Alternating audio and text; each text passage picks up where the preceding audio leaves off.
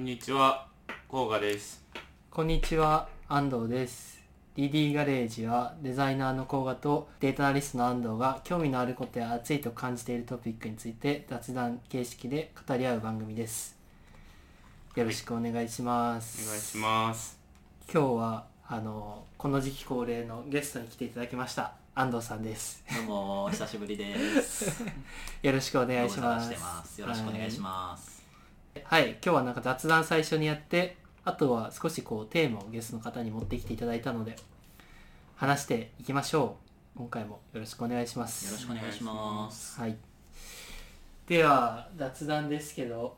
全然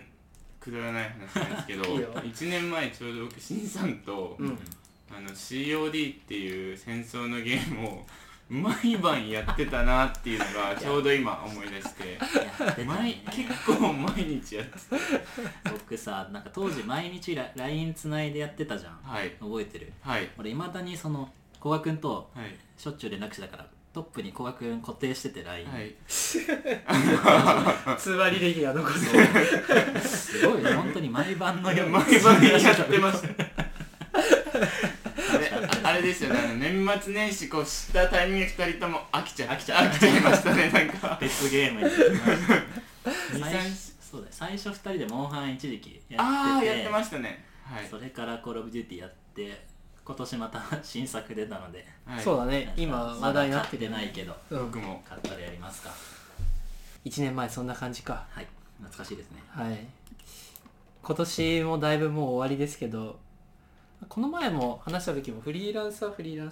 な。そうだね、働き方のステータスはそんなに去年から変わってないです。相変わらずフリーランスでフルスタックのソフトウェアエンジニア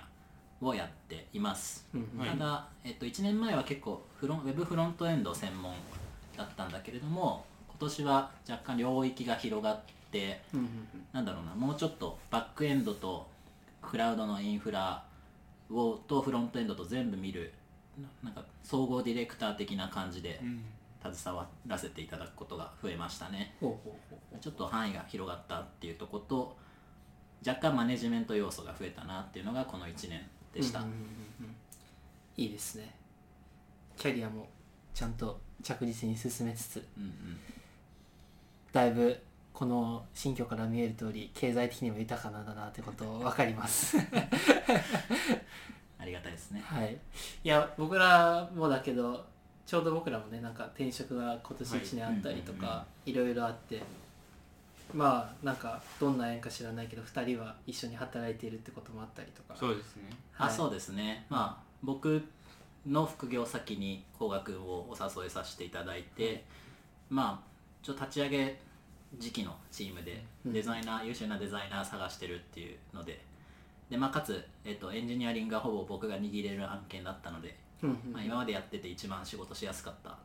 甲賀君にお声掛けさせていただいて、2人でデザインと開発やってますね。僕はもう全然あれなんですけどなんかまた昔の話をして申し訳ないんですけど、僕5、6年くらい、19くらいの時に大学を辞めようと思ってた時があって、働こうと思った時に新さんに「いや会社とかインターンとかできるんですか?」って聞いたことがあったんですけど、覚えてますか？京都にいた時かな。あ、そうですそうですそうです。相談もらったのは覚えてます。でその時にデザイナーが今そうインターンとかじゃなくてデザイナーが普通に欲しいんだよねって話をしてたのを僕はすごい記憶にあって、ちょうど5年かけてやっとここまで少しお誘いいただけるくらいまでやっと、なんかそう考えると結構エモいね。そうですね、僕的に7年くらいですね、今26、19なんで、7年くらいかけてやっと、なんでそこでつながりがあった？あれ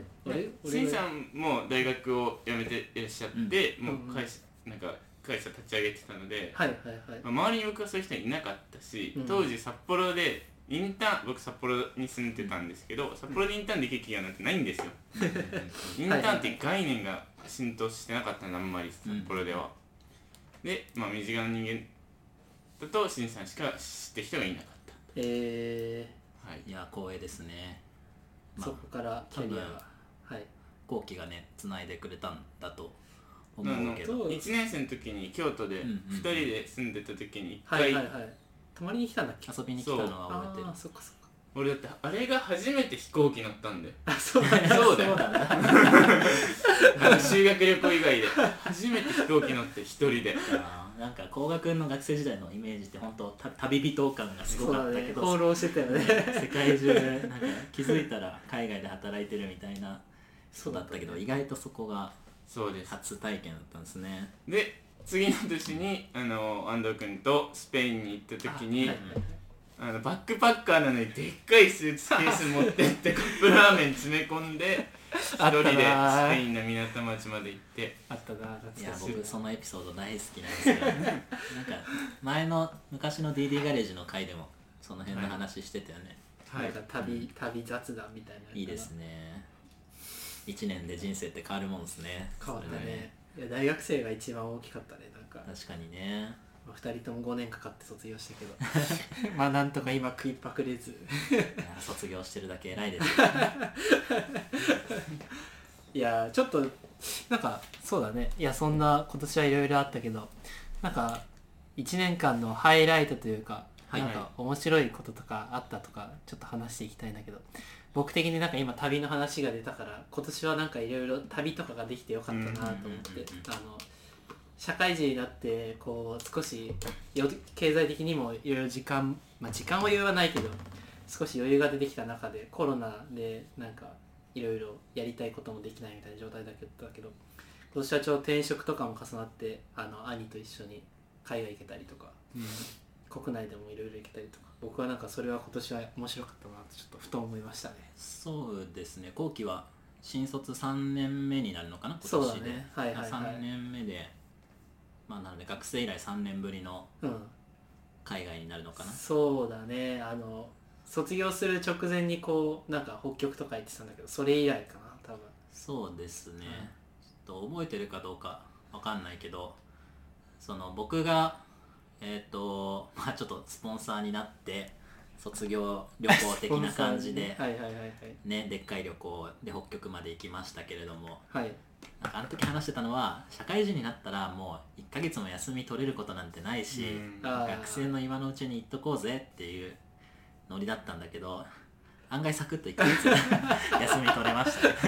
3年で取れましたね、まあ、休みというか無職だったというかでもタイミングは作るものなので、そうだね、行けるうちに行くっていうのはすごく大事ですね。後期のハイライトはそのぐらい、新卒、転職と。そうだね。いや、そうだったんじゃないのかな。やっぱ転職してなんかちょっとやりたいことにこう近づいたというかであったりとか、うん、そうだね、こういろいろ旅行できたりとか、いいお金の使い方ができたっていうのが良かったですね。甲賀はなんか今年はありましたか？まあ、ハイライトで言うと転職と、まだ籍は入れてないですけどほぼ結婚をしましたので、ありがとうございます、はい。ここはちゃんと載せても大丈夫？あ、大丈夫ですよ他にお相手とかいないんで大丈夫です。バレたりいけない人いないんでリスナーの甲賀ファンが怒って離れていかないですか？一般女性です。はい、お、いいですね。大きいよね、そういうイベントはね。はい、うんうん、おめでとうございます。いえいえ、まあ、今日も少しお祝いという感じでありがとうございます。忘年会兼、はい、はいはいはい、はい、いいですね。よし、ではちょっとみんなのエンジンも温まってきたところで、なんかここが少し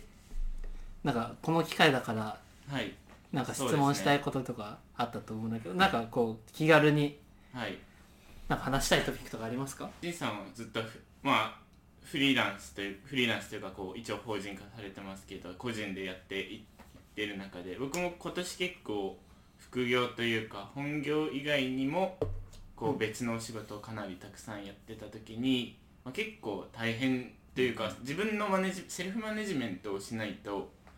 まあこういろんな面で死んでいくなっていうのはすごい思っていて、それはもちろんお金とか、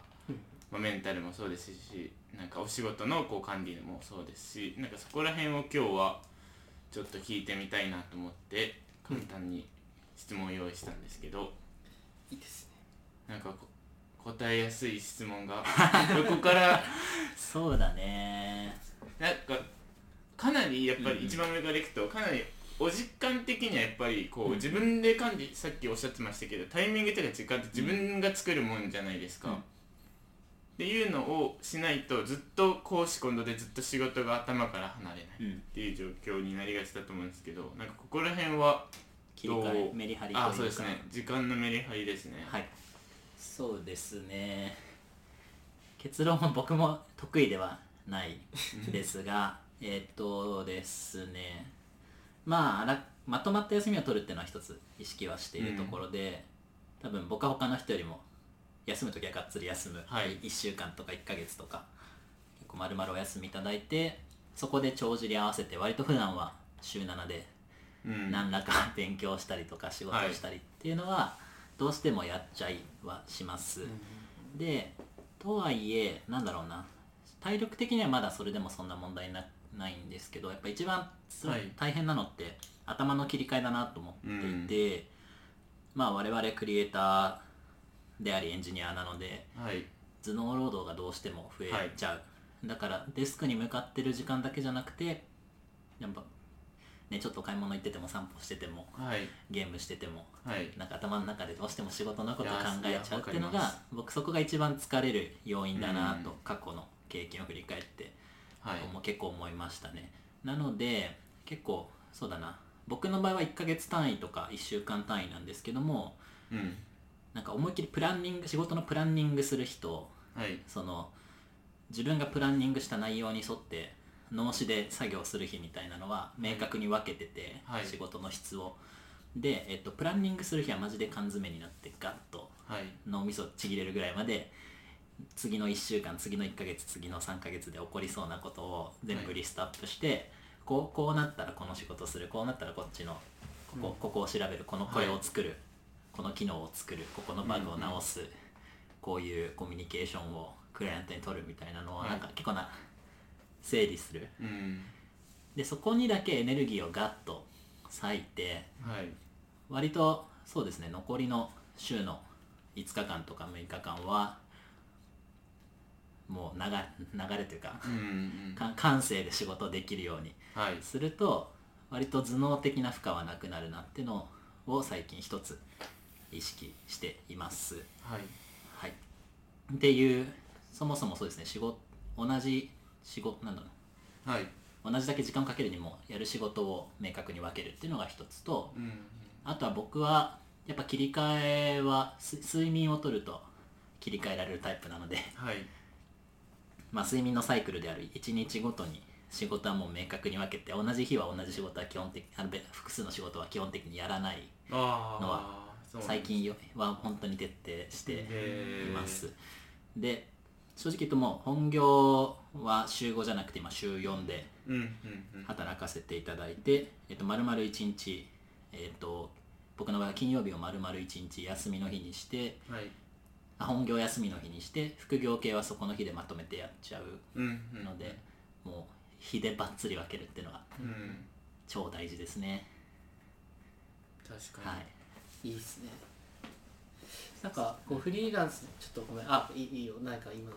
であ、大丈夫。フリーランスで働くとやっぱ僕らみたいな会社員以上になんていうか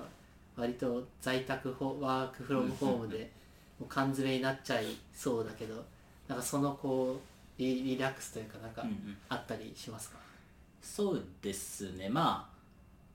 僕今年引っ越したんですけども、はいはい、引っ越した理由がまさにそこで、はいはいはい、仕事の合間の30分1時間でちょっと散歩してて楽しい街に引っ越したのでなるほどね、はい、住環境をなんだろうな、変えてその散歩でリラックスが獲得できる、はいはいはい、町にまず引っ越しましたってのはあるっていうのと、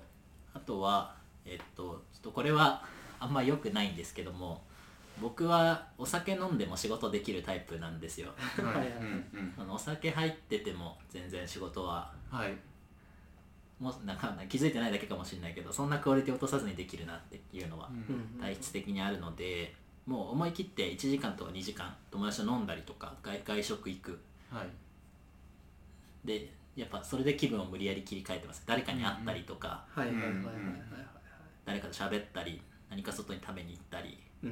することで、ほぼほぼ家の半径 500m、1キロ圏内でずっと24時間暮らしてはいるけれども、なんか気持ち的にはリフレッシュできてますね。慣れましたね、そういうの。まあでも割とこう住む環境を変えるのってめっちゃ重要だなとは確かに思うね。家の周りとかだと結構飽きてきたりもするし、僕らとか在宅勤務が多い人は確かにいい、ね、そうですね。あとまあサイクリングするんで、はい、サイクリング自転車乗れば1時間で20キロぐらい普通に移動できるので、20キロって相当なんですよね、はい、東京の中心部から吉祥寺ぐらいまで全然行ける距離なのでもっと行けるからそうそうなんで割と気分転換は見る景色を変えるっていう上では、はいはい、車とか自転車乗ってバーッと1時間2時間遠くに出ると、はいはいはい、すごいリフレッシュできるんじゃないでしょうか。確かに多分出社するのと同じ効果がありそう。そうだ、ね、うん、いや確かに、うん、運動は取り入れるとかなりなんか良いかなと。僕は運動しないですけどでも今後リフレッシュメソッドでサウナっていうのがあるんじゃない、ね、まあ、いいよね、そういうのもね。リモートワークのこうリフレッシュ方法のなんか改善とかあれば見てみたいな、うんうんうん、みんなどうやってやってるでもそうだね、生活がルーティン化しないようにはすごい多分意識してて、なんか常に行きたい新しいご飯屋さんを近所で探したりとか、はいはいはい、サイクリングで行きたい街選んだりとか、行きたいカフェ探したりとかしてて、なんか1時間2時間で最大限好奇心も満たせてリフレッシュもできて、刺激も得られるはいはい、はい、ところは意識してるかな。だから飽きはないですね、正直在宅勤務に対して、いいですね、なんか自分の話だけど、なんか転職してそれ良かったなと思って、転職した先はだいたい週1くらいこうみんなで集まる、オンサイトで集まるみたいなイベントというか、まあ働き方を推奨されてて、なんかそれが今考えると自分にとっては結構良かったのかなと思ってて、そのなんだろう、なんか結構海沿いにある会社なんだけど、普段なんだろうこうコンクリートジャングルにこう囲まれている中で海沿いに行って少し気分が明るくなって、社食をみんなで食べてみたいな感じはなんか良い息抜きになってるのかなとか、ちょっと今パッと思いましたね。なんか僕逆にコロナになってからなんか友達増えたなってのは、特にこの1年とかすごい増えて、何十人単位で友達増えたんだけど、だからなんか気づいたらやっぱそういうところで、そうですね、僕的になんか友達増やそうと思ったわけじゃなくて、気づいたらつながりが増えててコミュニティが増えてたんで、なんだかんだアクティブな生活は遅れてる気がしますね。確かにね、リモートワークイコールなんかそういう関係性が広がらないっていうのにはならないよね。そうだね、引きこもってルーティンで退屈でっていうのは意外と僕の場合はなかったですね。はいはいはい、ちょっと脱線しましたけど、なんかじゃあこうもうあと 1,2 個とかあるわ。そうですね、今の延長線で言うとなんか、まあ、リフレッシュとかもありますけど、なんかメンタルの管理とかってなんかこう、まあ結構メンタルって言葉は広すぎると思うんですけど、なんかそのリフレッシュ以外に気をつけてることとか、まあなんか自分がこう落ちてしまう原因とかがまあ何かしらあると思うんですけど、そこら辺ってこうどういうふうに対処してるなんですかっていうのをちょっとお聞きしたくて、なんか振り返ったらこの1年そんなにずしんとメンタル落ちたことは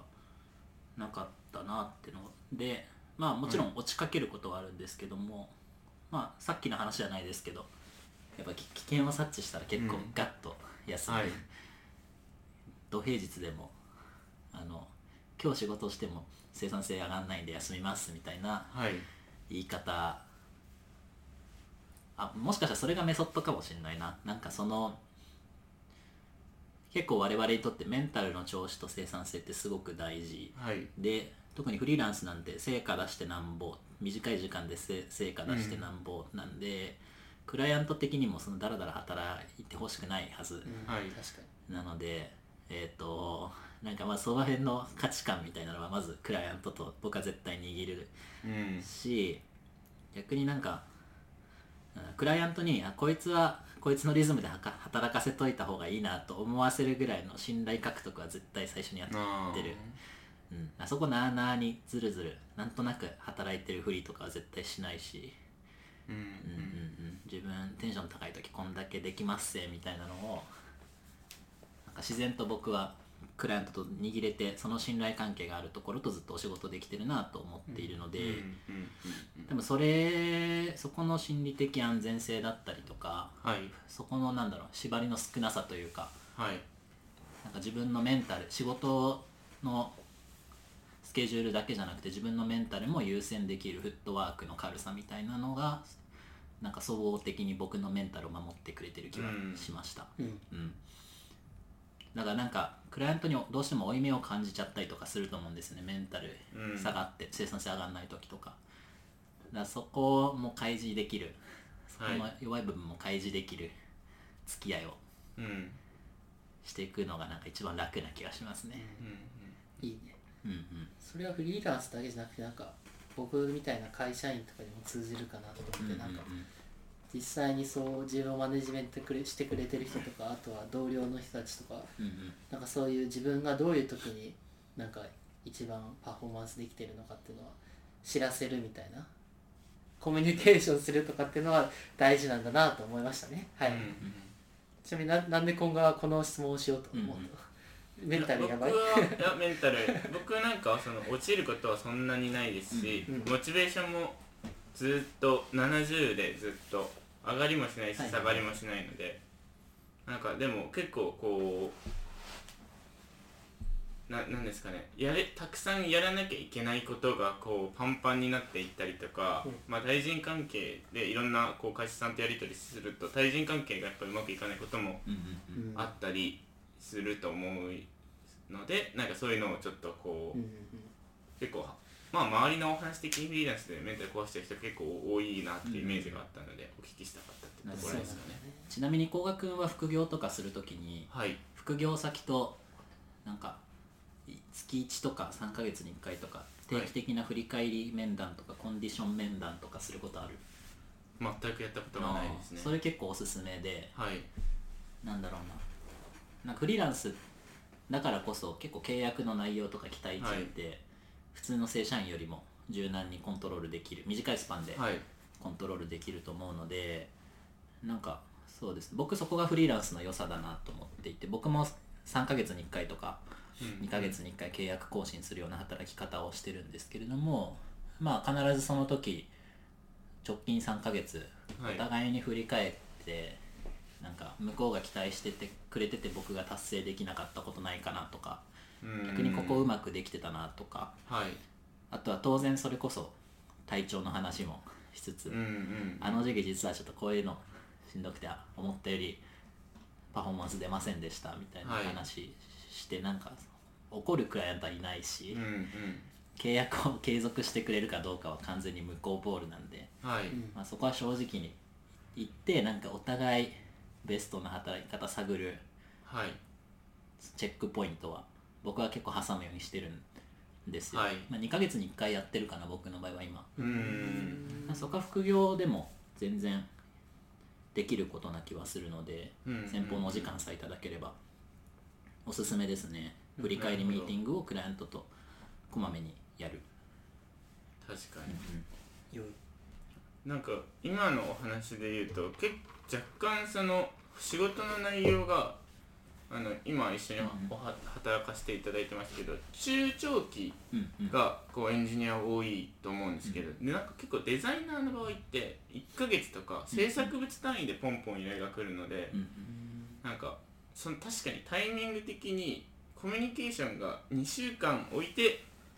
2週間ガッとやるとかなんで、なんか確かにその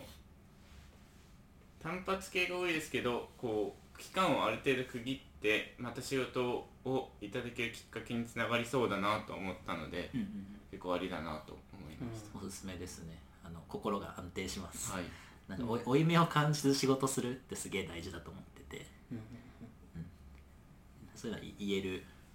場を強制的に設けた方がいいですね。悩み相談したりとか、はい、うん、そう逆になんかそれでその面談の中で向こうクライアントさんってこういうとこもやってほしいんだみたいなのも気づけて、僕、まあ、分かりやすくより広い範囲の仕事を任せていただいて金額も向上してみたいなケースも何度もあるので、はい有用なんじゃないですかね、それだけが全てじゃないけど総合的に結構いいと思います、はいという話でした。関係性をこう気づくというかプラスしていくとかにもなんかそういうのは必要だなと思いましたね。いろいろ失敗してようやくそうなんだねとりあえずまあね今のとこは1年半以上続いてるんで、うまくいってるんじゃないでしょうか。はい、ありがとうございます。はい、じゃあ、もうちょっと最後に聞きたい？あと最後にセリフは、はい。最後はなんかアウトプットとインプットのよくある話を最後お聞きしたくて、わりかしやっぱり忙しいとインプットに集中するところがあるかなと思っていて、まあなんかそのお聞きしたい質問としては、アウトプットとインプットをどれくらいの割合がこうベストだと思いますかっていうのと、まあなんかインプットをするためにのなんかアウトプットだけによらないでインプットするために何かこう自分の中でルールだったりモチベーションを保ってる部分みたいなのってどこですかみたいなのをお聞きしたかったです。難しいですねここまさに僕も最近課題でした。僕はちょっとアウトプットに最近寄りすぎてて、インプットがおろそかになってるので、そうだなぁ、なんだろうね。まあでもやっぱどうしてもキャリアのフェーズが上がるごとに上がっていくとアウトプットの比重がより多く求められていくのはしょうがないかなという気はするので、まあ最低限若いうちに自分のそのインプット効率の最大化はやっとこうねってのはまあありますよね。なんか若い時と同じペースでしかインプット、同じ時間で同じ量しかインプットできない人は多分通用しないと思うんで、まあどうやったら効率的にインプットするかっていうのはまあ当然若いうちに自分のやり方見つけとく。で、理想のバランスか。僕なんか正直アウトプット100インプット0の案件があっても全然いいと思ってはいるけども、そうですね、どうだろうな。僕の場合は1年スパンで見たときはだいたいアウトプットしてる期間10ヶ月、インプットに当てさせてもらってる期間2ヶ月ぐらいかなっていう、とりあえず僕の情報としたらそんな感じ。正しいかどうかは分かんないけど、今の話をお聞きすると、アウトプットのためのインプットをしてるって感じなんですか？最近はそうなっちゃってるね。でこれはやっぱフリーランスになっちゃったからかなってのはどうしてもあって、成果を出すためのインプットを優先してやりがちですね。能動的なインプットはそうなった、どうしても成果に直結するインプットを優先的にやるようになってはいるけども、まあ、かろうじて受動的に Twitter とか、なんだろうな、TechFeed とか、GitHub のトレンズとかを受動的に眺める時間があるから、そのアウトプットに直結しない雑多な情報も拾えてはいるけども、それが正解かどうか分かんない。ありがとうございます。大丈夫安藤君はどうですか？そうだね。なんか今の会社のポジションが結構こうすごいインプットを推奨する会社で、まあ、なんでかというとこうエンジニアとかデザイナーよりもなんていうか結構こう研究職的な感じに今近くて、まあ、そうなった時結構その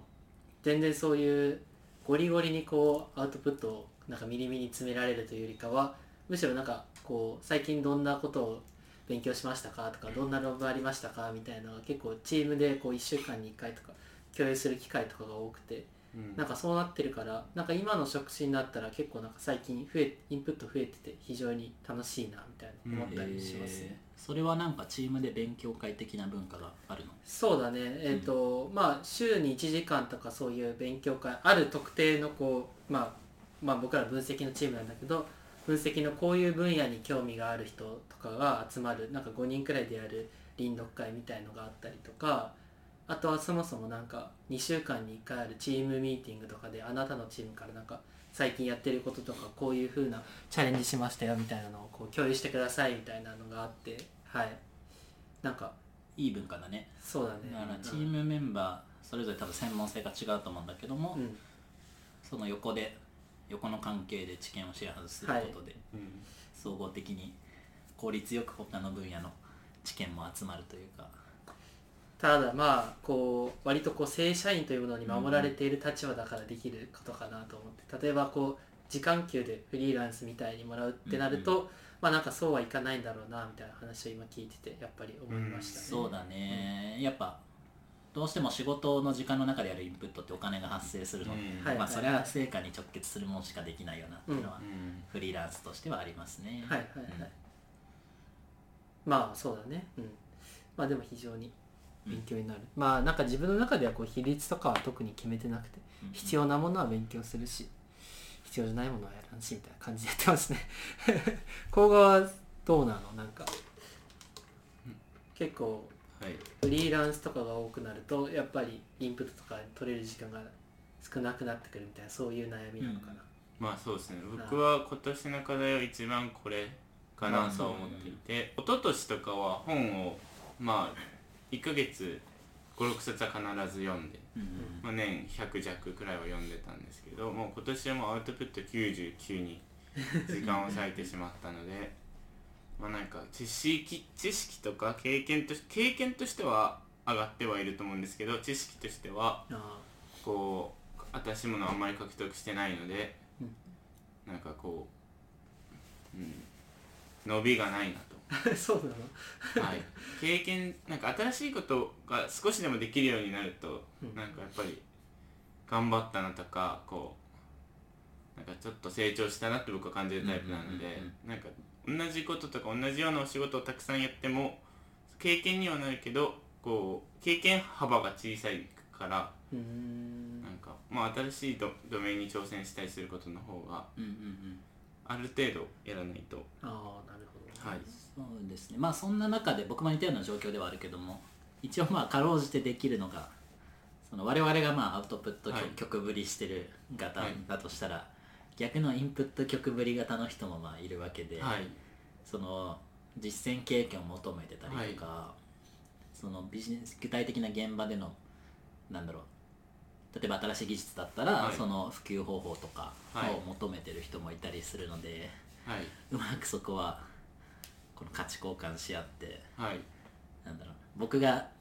実践で得た経験とか、はい、ノウハウをお伝えなんか話で共有する代わりに、はい、そのトップフロントランナーとして何かの分野で勉強してる人が勉強した内容をガッとまとめて効率よく、うん、なんか僕にインプットをさせてもらってというか盗ませていただいてみたいなことはかろうじてやってますね。おう、うん、なるほど。そんぐらい。確かに。じゃあそれで言うと、うん、なんか広さと深さの話があると思っていて、うん、今年で言うと広さも広げてってないし、深さもなんかずっと同じ深さのところをずっとぐるぐるしてる、うん、のでこれはこうシンさんがおっしゃったように、なんかシンさんとかと一緒に働かせていただいた時はやっぱりすごい学びがあるんですけど、やっぱり一人でするお仕事が今年は多かったので、うん、こう他者から学べない、うん、一人で完結してしまうのでずっと同じこう場所をぐるぐるしていることが多かったのが、多分アウトプットの中でもインプットができなかった原因かなと。なるほどね。なんか広さなのか深さなのかどちらか一つでも確実に得られる案件を我々は戦略的に選んでいきたいよね。確かに、いや、おっしゃる通りです。消費しちゃうだけだからね、過去の経験とか知識を、はい、そうだね。だからそこはまああんま意識してなかったけど僕はできてたかな今年は、うん、案件に恵まれたおかげで、はい、自分でインプットする機会は減っちゃったけども、その案件を通して学ぶことはすごく多かったし、プラスになってるので、まあ多分これが一番フリーランスとして正しい成長方法なのかなって気はする、うんうん、いいですね。はい、はいはい、じゃあ最後にどうだろうね、軽い話でもしようかなと思ったけど、軽くなんか来年の抱負とか、あそうだね、なんか今までこう結構最近やってたこと話したから、はい、じゃあ来年こんなことやりたいとか、何でも仕事でもいいし趣味でもいいし、せっかくならじゃあ甲賀から来年の抱負、まあ抱負というか、うん、なんかちょっと変えたいなとかそのままやりたいなとかでもいいけど、1年後どうなってたい？いや難しいね。僕はまあ具体なやらしい目標はあって、年収を1000万に打ち上げたいっていうのが、これもずっと目標として、デザイナーとしての目標としてありますっていうのが、これが抱負です。まあでも来年のやっぱり自分の中で感じてることは、まあシンさんおっしゃってたことが僕は全てなんですけど、時間をちゃんとやりたいこととお仕事の時間をちゃんと切り分けて生活して、もう少し QOL 高めるっていうのと、やっぱりその広さなのか深さなのかでもいいですけど、こう自分のできる面積を広げていくために、まあ、インプットなり、うん、まあちゃんとそこをやっていくってところがずっともう課題かなと思って来年頑張りたいですね。おちなみになんかデザイナーのスキル的っていうかポジション的には来年は今と比べてどういうことができるようになってたりとかありますか？まあそうですね、僕今職種がコミュニケーションデザイナーとかマーケティングデザイナーって言われるデザイナーなので、プロダクトをあんまり作るデザイナーではないんですね。こう売るためのデザインをするデザイナーなんですけど、まあ、そこの分野で言うとやっぱりもうちょっとブランドにちゃんと強くなる、こう自分でちゃんとブランドを構築していったり、こうブランドのこうアセットだったりもう物だったりっていうのをちゃんと自分で考えて作っていけるようになるっていうのが、まあ、その分野で強くしてっていうところで、まあ、もう一方そのプロダクトの方のデザインも、まあ、全然できなくはないんですけど、やっぱりこうぼんやりとしか見えてないので、そこにちゃんとこう腰を据えてお仕事ができるようにやっていきたいなっていうのが、まあここ、まあ、30歳くらいの 2,3 年の目標かなと思ってます。素敵ですね。なかなか最初におっしゃっていただいたそのブランドのストーリー構築と、はい、なんだろうな、まあ、イメージ構築と、はい、まあ、広くまあブランド構築できる人材ってすごいレアな気がしていて、うんうん、僕は今まで正直めったにお目にかかれなかった人材、まあ、何回かそういう方とお仕事したことありますけれども、はい、工学的にそういう領域でなんか追っかけてる人とか尊敬してる人とか、はい、こういう人の仕事を学びになるみたいなのあったら教えてもらっていいですか？単純になんかその領域興味あるんで、まあ、なんか、うん、結構難しくて、ブランドって言ってもデザイン側とこう、マーケティング側で結構どっちによるかがあるかなと思っていて、デザイン側が、まあ、こう デザインブランドマネージャーだったり、こう表現としての見た目の表現としてのこうブランド、でマーケティング系でやっぱり訴求とかコアの部分でちゃんとこう、まあ、主にこうなんでアウトプットとした文言だったりイメージのこう言語化っていうところになるんですけど、どっちによるかなとは思うんですけど、こうデザイン側だったらやっぱり著名な人はたくさん、まあ、いらっしゃると思うんですけど、柏さんとかいやおっしゃる通りですね、とか無印の原健也さんとか、まあ、いろんな方がいらっしゃると思うんですけど、あとはやっぱりこうマーケー側でも僕は前職の上司が、まあ、すごい有名な会社のブランドマネージャーだったのですごい勉強になっていましたし、結構ブランドマネージャーの方が上司で連続でついててすごい強かったので、こう今でも尊敬してるって答えなんですけど、ちょっと明確に答えはないです。いや面白いね。なんかやっぱプロダクトのデザインってさ、あくまでなんだろうな、その我々側のプロダクトを作る側の都合というかさ、はい、どうやってプロダクト使ってもらうかっていうところが主軸のデザインだと思うんだけど、ブランドを浸透させるってなんかその人の本当ライフスタイルに入っていくじゃん。その人が持ってる世界の見え方とか認知の領域に我々のブランドを置いてもらう、はい、だし、新しい考え方をその人にインストールするみたいなところだから、なんか同じデザインでもプロダクトデザインとブランドデザインって僕の中で全然違う性質のものなのかなと思ってて、ワクワクするね、その話はね。そうですね、まあ、ブランド作るのもそうですし、マーケンみたいなように届けることもやっぱりそのおっしゃってたように浸透させることっていうのがもうすごい大事なので、面白いね。はい、そこら辺は全然まだブランドマーケ側もデザイン側も分かってないので頑張っていきたい領域かなとは思ってます。なるほど、ありがとうございます。面白い。後期は来年の抱負。そうですね、まあ来年を抱負を語るにはなんかこう転職してきて、ちょっとそこの経緯を話すと、まあ、転職したきっかけとしては少し自分の軸というかものを若干こうなんでしょう、機械学習とかそういうエンジニアリング寄りにしたいみたいなところがあって、で今のところ来たんですけど、でそこで結構なんだろう、データアナリストとかからこう若干機械学習エンジニアとかに寄れたので、ちょっとそこの延長線上で、まあ、今の、メインでやってる推薦システムとかを、まあ、ちゃんとこうもっともっと今の会社でやっていきたいってところと、まあ、だいぶこう自分の中でも力ができてきたかなと思ってたんで、逆に今年は来年は2人を見習って少し自分のスキルを売りに行こうかなとは思っていて、はい、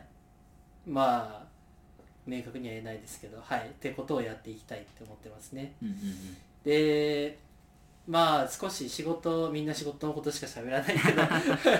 まあ僕はなんかこう仕事以外でもなんか自分の熱中できることとかあと一つくらい増やしたいなみたいな思ってて、なんか去年のこう抱負みたいな、今年の抱負かに最初行った時なんかアウトプットチャンネル増やすみたいな話をしたんですけど、まあちょっと少しそういうことが今年はちょっとできたかなと思ったので、なんか新しい趣味を来年は一つ大きなものを見つけたいなという漠然としたものがありますね。はい、語学なのか、なんか全く違う分析とか違うなんかエンジニアリングなのかわかんないですけど、何か自分の人生に糧になるようなものを来年は見つけたいっていうのが、はい、ふわっとしてますけどいいねはいはい、そんな感じですね。来年は何か飛躍の年になればいいな。じゃあどうですか、来年の僕の抱負ですか。僕の抱負です。そうですねプライベートからじゃあ言うと、僕も後期とちょっと被るんだけど、深くハマれる趣味を作りたいなってのはあって、僕全部なんかオタクの3歩手前ぐらいまでしかハマってなくて全部中途半端なの僕はまあ食が好きだったりウイスキーが好きだったり、まあ、スピリッツ全般が好きだったりとかするんだけれども、なんだろう、たしなむ程度というか、語れるほどにないから、ちゃんと何か語り合える人になりたい。その熱量ある人たちと評論家になりたい。そうだな、何らかの分野でガチオタになるっていうのが一つの目標。そっちの方が人生が豊かになる気がするので、なんか今自分でふわっと楽しんで終わっちゃってるから、趣味共有できる人たちのコミュニティに入っていけるぐらいの熱量を何かに対して持ちたいなとは思ってます。あとはちょっと体作りたいね、ちゃんとね。さすがに太りすぎたこの1、2年でこれが30歳になっていやーなんかね、俺思ってたのがね、ポッドキャストやって多分ね5年後くらいにはなんか不健康の話しかしない気がするんだよねマジ健康話する30代に俺なりたくないんだよマジで、なんで今のうちにこっそりと不言実行で、作っていきたいなと思ってますそうですね、自分通い始めるするのかな。なんか俺多分そういうよくある30代になってく気がしますね仕事が多少落ち着いて今ちなみに何歳ですか。僕今年30になりました。まあまあそうだよねもうしんさん毎回会った時に聞いてるんだけど、35くらいの試験と話す内容だからまだ20代去年まで。そうだね。2ヶ月前まで。意味が理解が一番できない世の中で人の年齢で僕はなんかね過大評価いただいておりますけども、まあプライベートはそんな感じかなと思っていて、はいはいはい、仕事方面でいうとまあ一つは今見てるエンジニアリングの領域ではそうですね、一つクラウドのインフラ領域に強くなりたいなっていうのはあって、うん、なんか最近はやっぱその